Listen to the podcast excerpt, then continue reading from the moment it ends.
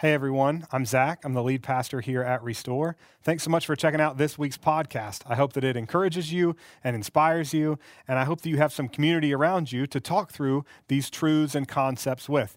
If you don't have community like that, we would love to invite you to be a part of Restore. You can get all the information about our church at restoreaustin.org. We would love to see you soon at one of our Sunday gatherings, and we hope you enjoy this week's podcast.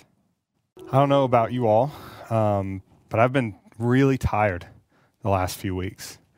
I mean, definitely physically, you know, like just all these changes and sleep disruptions and all of that. I've, I've been physically tired, but I think way more than that, I've been emotionally tired, spiritually tired, mentally tired. And I know that it's not just me because every single person that I talk to is expressing the same feelings of exhaustion. Some of us are tired because we've been called essential workers and we can't stop going to work even though we need a break. Some of us are tired because we've been called non essential, and there's a, a part of us that really hurts when we hear that. We've lost some of our kind of daily identity. Some of us have lost jobs and roles and all of those things. We're tired because of it. Some are tired because we're stuck at home and we're bored. Some of us are tired because we're stuck at home with kids, not bored. Some are tired because we're so worried. Worried about our health and our finances and our loved ones and our economy and our whole world. I don't know about you guys, but I'm tired of coronavirus too. I'm tired of COVID 19 dominating absolutely everything. I'm tired of the fact that even though it seems that no one really knows exactly what's going on, that hasn't kept everyone from speaking authoritatively about what they think all the time. I'm tired of Zoom calls instead of getting to have coffee with people. I'm tired of constantly being pushed to watch a screen all the time.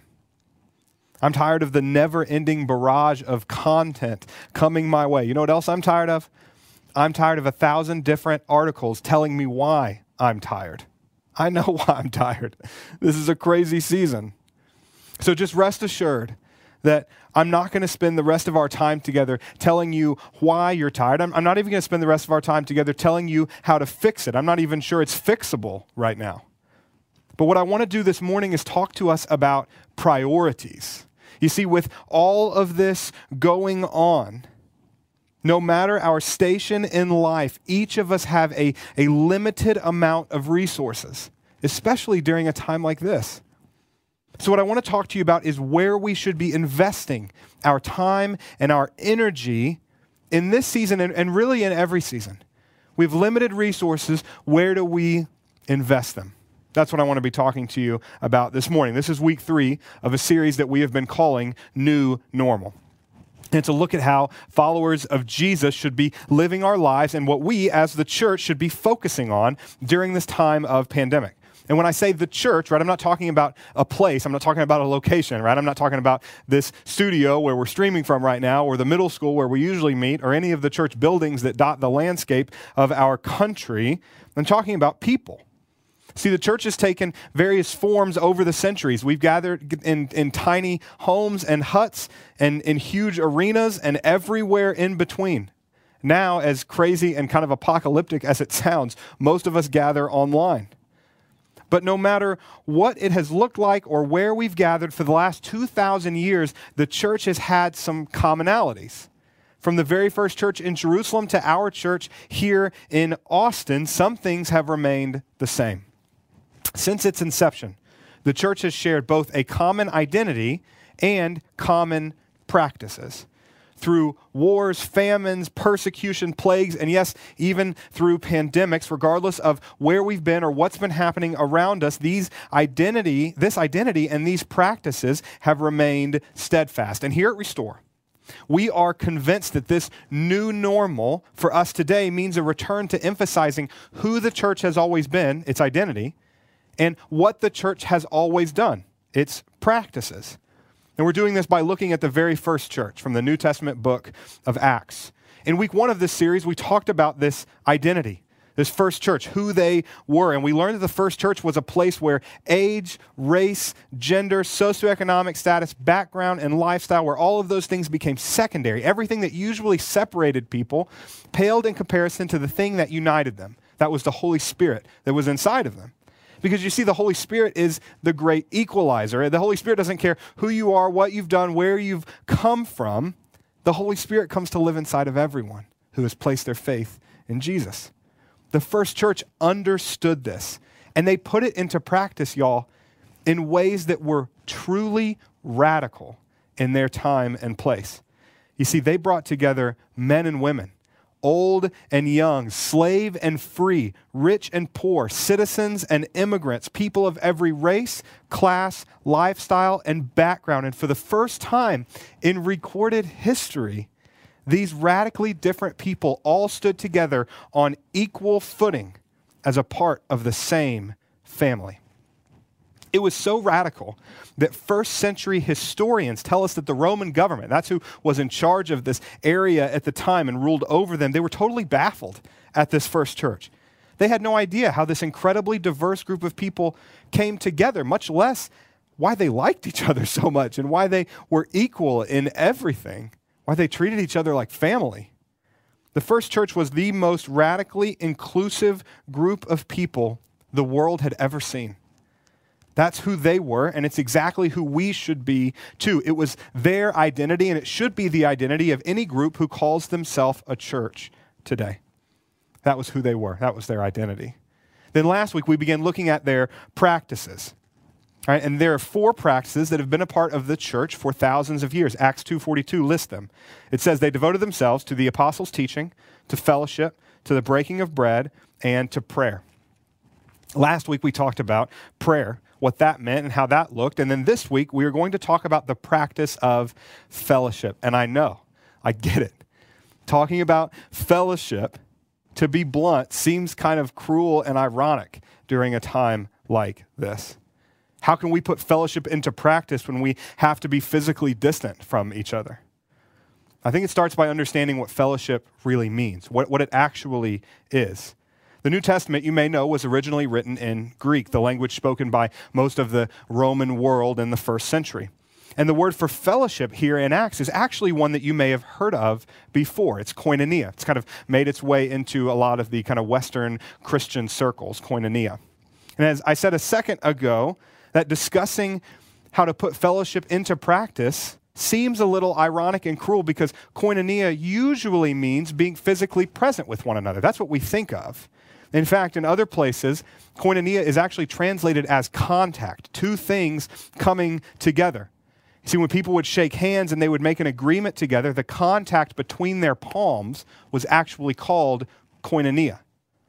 But that's not all that it means. In Greek culture, the word was often used for business partnerships too. It's a little different from the way we do business partnerships today. You see, in our world, business owners have shares, right? Which essentially amounts to how much of any given organization that you own, whatever percentage that is yours. At any point, you can decide to shell, sell part of your shares or all your shares. If you sell all your shares, you're effectively ending your involvement as an owner in that business. But in the first century Greco Roman culture, it wasn't that easy. It didn't work like that at all. You didn't have shares, you actually shared. You didn't have shares of a company. You literally shared ownership of a business, meaning if two people owned a business, it wasn't that one owned 50% and the other owned 50%. It was that both people owned 100%. They completely shared ownership. If something happened to one owner, it happened to all the owners. It was a commitment that took legal proceedings to get out of. It wasn't just co owning a business as partners, it was more like family. This is the kind of koinonia fellowship that defined the first church. They didn't have shares, they literally shared everything.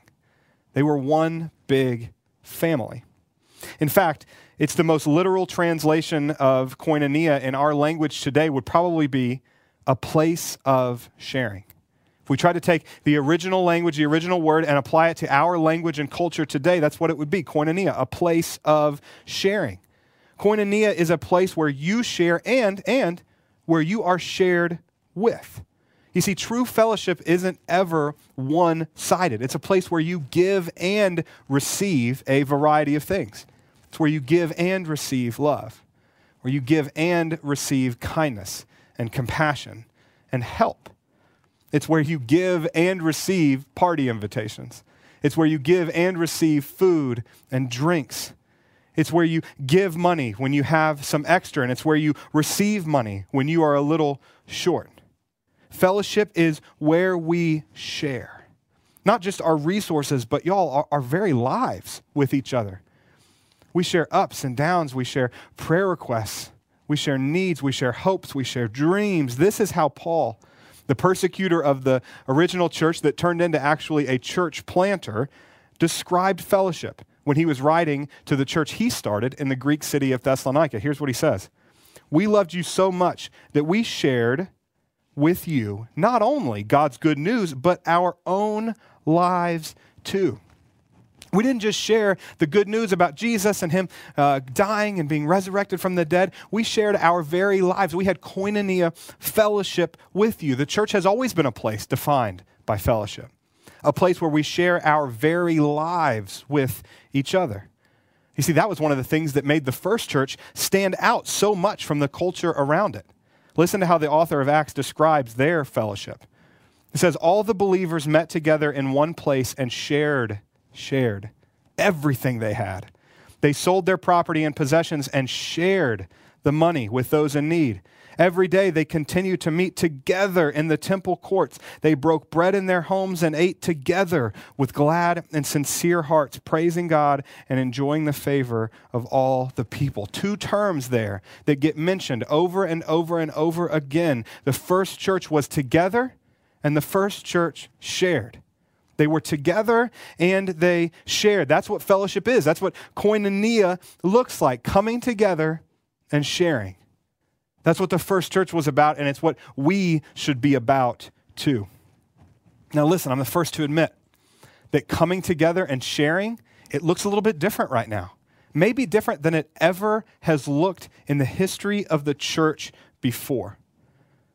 But in the age of coronavirus, I actually don't think that makes fellowship less important. I think it makes it more important.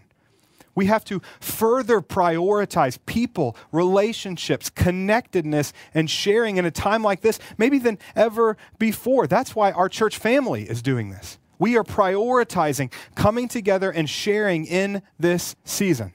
I want to tell you a little bit about what it looks like, how we're sharing. So we're giving away financial resources to people in need, thousands and thousands of dollars so far. We've partnered with uh, another local church to create a food pantry and deliver groceries to people. So far, we've been able to help over 500 people through that. When the virus first hit and everything began closing, we opened up our studio here at the offices where I am right now to let churches and ministries and nonprofits have a free place to record videos on top of that, our tech and production team that's in the other room right now volunteered their time to help anyone who came in. We've mobilized a team of more than 30 people that stay busy running errands, providing transportation, delivering meals, and a bunch of other things to anyone who needs help. And let me tell you my favorite part about all of that. None of it was my idea, and I don't lead any of it. This is the church coming together and sharing like it was always meant to do, like God designed it to do. People like Mark and CG and Kendall and Chase and Matt and Joe and Jacqueline and Amanda and Jake and Jerry, Emily, Jessica, Grace, Tim, Chuck, Angie, Jen, Chris, Kelly, Maudie, Sonia, Asong, Abba, Jason, Catherine, Caroline, Kelsey, Crystal, Julie, Adrian, Amy, Sarah, and so many others have stepped up and they've shared. The names probably sounded a little bit different, but I bet Peter, who helped lead that first church, could stand up and rattle them off, man, just like I did. He could stand up and say, These are all of the people that are coming together and sharing, giving of themselves, of their time, of their resources. You know why? because that's who we've always been. That's who we are always supposed to be. We share, we come together, and we share. Let me tell you about how we're prioritizing coming together as well. We do that right here every Sunday morning at 10 a.m. during our Sunday gatherings, and then all throughout the week during our Restore groups.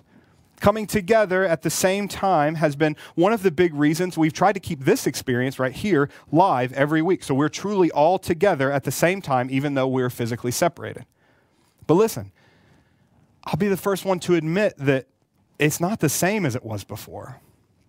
In person, our Sunday gatherings are so much more relational, j- just by nature, right? If you've ever hung out in our lobby at the middle school for more than two seconds, you've seen how much love and connection happen there. Hugs and handshakes, kids chasing each other around and playing games, people grabbing coffee and donuts, great conversations, people catching up on how their week has been. It's, it's amazing. In fact, I want to I wanna let you in on a little secret about our church. Probably the worst kept secret in the history of our church. We don't really start at 10 a.m. like we advertise. well, we do now that we're online. But back when we met in person, we started every week at like 10:05 ish. And you know why? Because people are too busy connecting in the lobby to come in on time. They're too busy coming together and sharing. For almost two years, y'all, we tried everything we could think of to get people to come in on time. We turn up the music really loud. We would like say, hey, at 10 a.m., no more coffee and donuts. You can't have anything. We would put a, uh, a TV out there with a countdown clock. I mean, we, we thought of and tried everything. None of it worked. And then one day we're sitting in staff meeting talking about how do we fix this problem? How do we get people to come in at 10 a.m.? And I remember someone says, wait, why are we trying to get people to come in on time? Why are we trying to get people to leave the connection, the coming together, the sharing that they're doing in the lobby? Isn't that what we want? And it was like this light bulb moment for us, for me. I was like, yeah, that is what we want. Who cares about what time we start? We can start a couple of minutes late if people are coming together and sharing with each other so much so that they have to spend a few extra minutes out in the lobby before they want to come in to the main gym. From that moment on, we stopped trying to get people to leave the lobby at 10 a.m. In fact, a lot of Sundays, you may know that I'm out there at 10:05, 10:08 and I hear a cue from in the main gym that it's actually my turn and I have to jog down the stairs, jog around, go up the little stairs to get on the stage. I'm out of breath by the time I get to do announcements. It's terrible, but it's worth it. Because the church is about coming together and sharing. It's who we've always been and it's who we need to be I'm telling you, right now, who we need to be right now more than any other time. And in light of all that, I want to tell you something that may sound a little bit strange coming from a pastor. Right now, in the age of social distancing, look, I believe our Sunday gatherings and our restore groups are both incredibly important. But if you came to me and you said, Zach, I only have the stamina, I'm so tired. I only have the stamina, I only have the resources to participate in one of them during this season. Which one should I do? I would tell you without hesitation to prioritize a restore group. Without hesitation. It's not even that close because we have to prioritize places where we can come together as brothers and sisters and share. We have to devote whatever limited time and energy we have to deep fellowship and connection because we really need each other right now. We need koinonia more than ever. If you don't know what a restore group is, it's just a small group of people who come together and share life. But instead of telling you about what restore groups are and all the different things that we offer, I'm just going to take a second. I want to tell you about my restore group. My group has been around for, I think, like three and a half years or something. We started at Matt and Sue Alice Salthoff's house in southwest Austin. They moved to North Carolina now. They're no longer here, but I know they watch sometimes online. So, Matt, Sue, Alice, and the girls, if y'all are watching, hi. Miss you guys. We started there, four families. And we've moved homes because people have moved away. We've transitioned around, but I'm telling you, for the last three and a half years, there has been no more consistent group of people in my life than that Restore group. They have become my family because every week we come together and we share. We share stories. We share prayer requests. We share meals. We share meal trains when people have babies. We share invitations to kids' birthday parties. We share surprise videos when people need a little pick me up.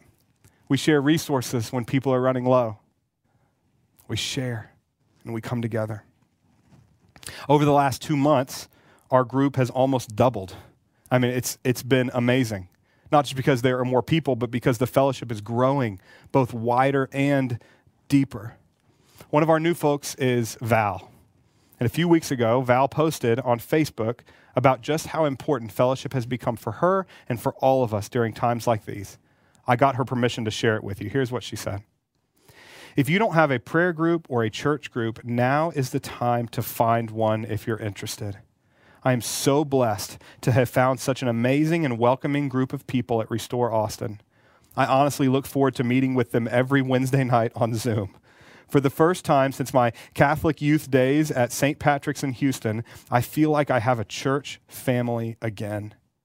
All of these amazing people treat everyone with compassion and love, even when they may be struggling themselves. It's a beautiful thing.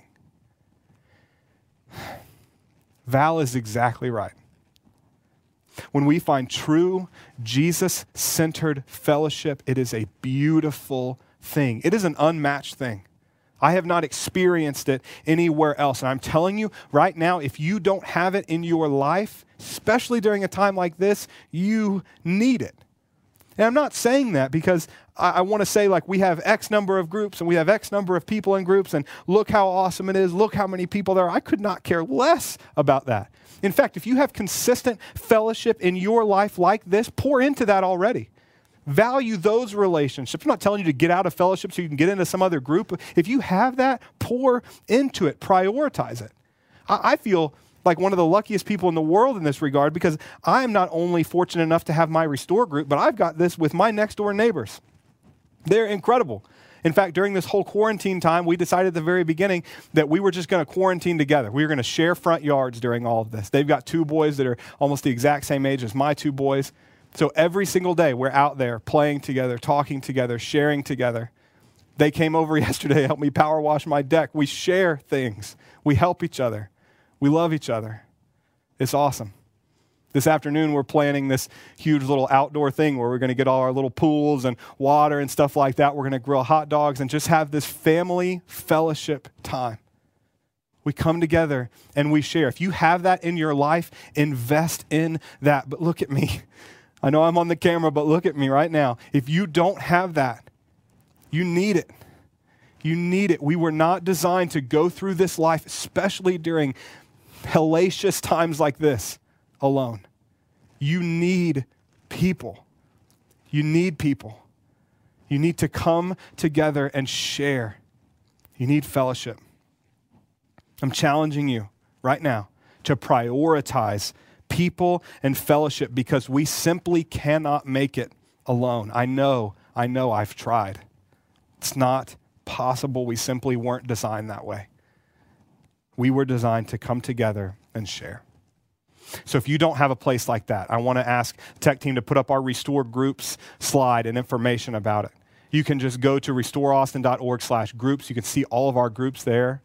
Or you can just go to restoreaustin.org slash connect, fill out one of those cards that I talked about earlier. And you can check that little box for restore groups, and we will find a place where you can have real fellowship. Even though we may be on Zoom right now, like Val said, it's still become one of her favorite times of the week, one of my favorite times of the week, too. If you don't have fellowship like this, jump in right now because I'm telling you, I'm telling you, if we took this 2,000 year old practice really seriously, it would change the world. I'm not trying to be hyperbolic. I'm telling you, it would change the world, not just the church. It would change the whole world. I know that because it's exactly what happened when the first church took fellowship seriously. We just read, right, about how they were all together and they were sharing, right? Verse 44. All the believers met together in one place and shared everything they had. They sold their property and possessions and shared the money with those in need. Every day they continued to meet together in the temple courts. They broke bread in their homes and ate together with glad and sincere hearts. Now look at what happens in the very next verse praising God and enjoying the favor of all the people. When they took fellowship seriously, they enjoyed the favor of all the people. This means those outside of the church, too. People with different religions or people with no religions at all, they had favor with. people of all different backgrounds and lifestyles and characteristics they had favor with. People who were nothing like them liked them. I mean, it just doesn't happen. How different is that from the reputation of the modern church in many places? Could we say we enjoy, quote, the favor of all the people? Not even close. So, why did the first church have this kind of favor? Because the outside world looked at the first church and saw a radically inclusive family where everyone was welcome and everyone shared. And when they saw that, not only did they look at it and they appreciated it, they looked at it and they wanted it. They knew somewhere deep and down inside of them that they needed it. Look at the second half of that verse. And the Lord added to their number daily those who were being saved. This radically inclusive family where everyone was welcome and everyone shared was so attractive to the world around it that new people joined them literally every single day. Now, it's, it's tempting to just gloss over this verse with, like, a, oh, that's cool. People joined the church every day. They became new members. They jumped into fellowship. And that, it's true, but it's more than that. It's so much more than that. It's even more than new people being welcomed into a family each day. It says, and the Lord added to their number daily those who were being saved. Those who were being saved. Y'all, fellowship saves people. Fellowship saves people. God has chosen to use this radically inclusive family where everyone is welcome and everyone shares to quite literally be the means by which he brings salvation and spreads it to the whole world. Salvation came as he came down in Jesus Christ, laid his life down, and then took it up again. And then he has decided to spread that free gift of salvation through this people called the church. Through fellowship. Fellowship saves people, not just someday in heaven, but right here and right now. This really matters, you guys. Fellowship saves people because it introduces them to Jesus. It introduces them to the one who came and spent his entire life coming together and sharing. It introduces them to the one who laid his life down and took it back up again. Fellowship saves people because it introduces them to the Savior of the world. Jesus Christ. So I want to end with an encouragement. I know you're tired. I know I'm tired too. But please, please don't give up on fellowship. I know you're worn down by all the stuff related to COVID 19. You have content overload. You're exhausted from looking at screens all day. I'm right there with you. And it would be easy to just shut everything down and shut everyone out. In a time of social distancing, it's easy to isolate, it's easy to want to give up. But please don't give up on fellowship. Don't give up on coming together and sharing because right now we have to prioritize people. More than content, more than the news, more than clicks and likes, we must prioritize people. Don't give up on fellowship. The author of the New Testament letter called Hebrews says this very same thing. It's probably my favorite verse about fellowship, especially when I'm feeling tired like now and I just need some encouragement. But instead of just reading it to you myself, and to help us remember just how important it is to not give up meeting together, just how vital it is to keep coming together and sharing, I asked a couple of friends to read it for us. Check this out. Let us let us hold unswervingly to the hope we profess. For he who promised is faithful. And let us consider how we may spur one another on toward love and good deeds. Not giving up meeting together. Not giving up meeting together. Not giving up meeting together. Not giving up meeting together. Not giving up meeting together. Not giving up meeting together. As some are in the habit of doing. But encouraging one another. Hebrews 10 23 through 25. Don't give up meeting together. Don't give up on fellowship because God has chosen to use this radically inclusive family where everyone is welcome and everyone shares to bring hope and help to the world through Jesus Christ. And we need it now more than ever. Let's pray. God, we thank you for the awesome wisdom that you had to give your people this thing called fellowship, koinonia, coming together and sharing. God, I pray that, like that first church, we would take it really seriously. And that you would use it to introduce people to your love, to introduce people to your grace and your hope, and to your son Jesus, the one who saves, God. So I pray that we would keep in mind, God, that this isn't only for some people in the world outside of us, although it is, but it's for us too, and we need it. God, help us not give up meeting together. Keep us coming together, keep us sharing, and help us to feel your love like never before, even in a time when we are tired and we are hurting. I pray these things in Jesus' name. Amen.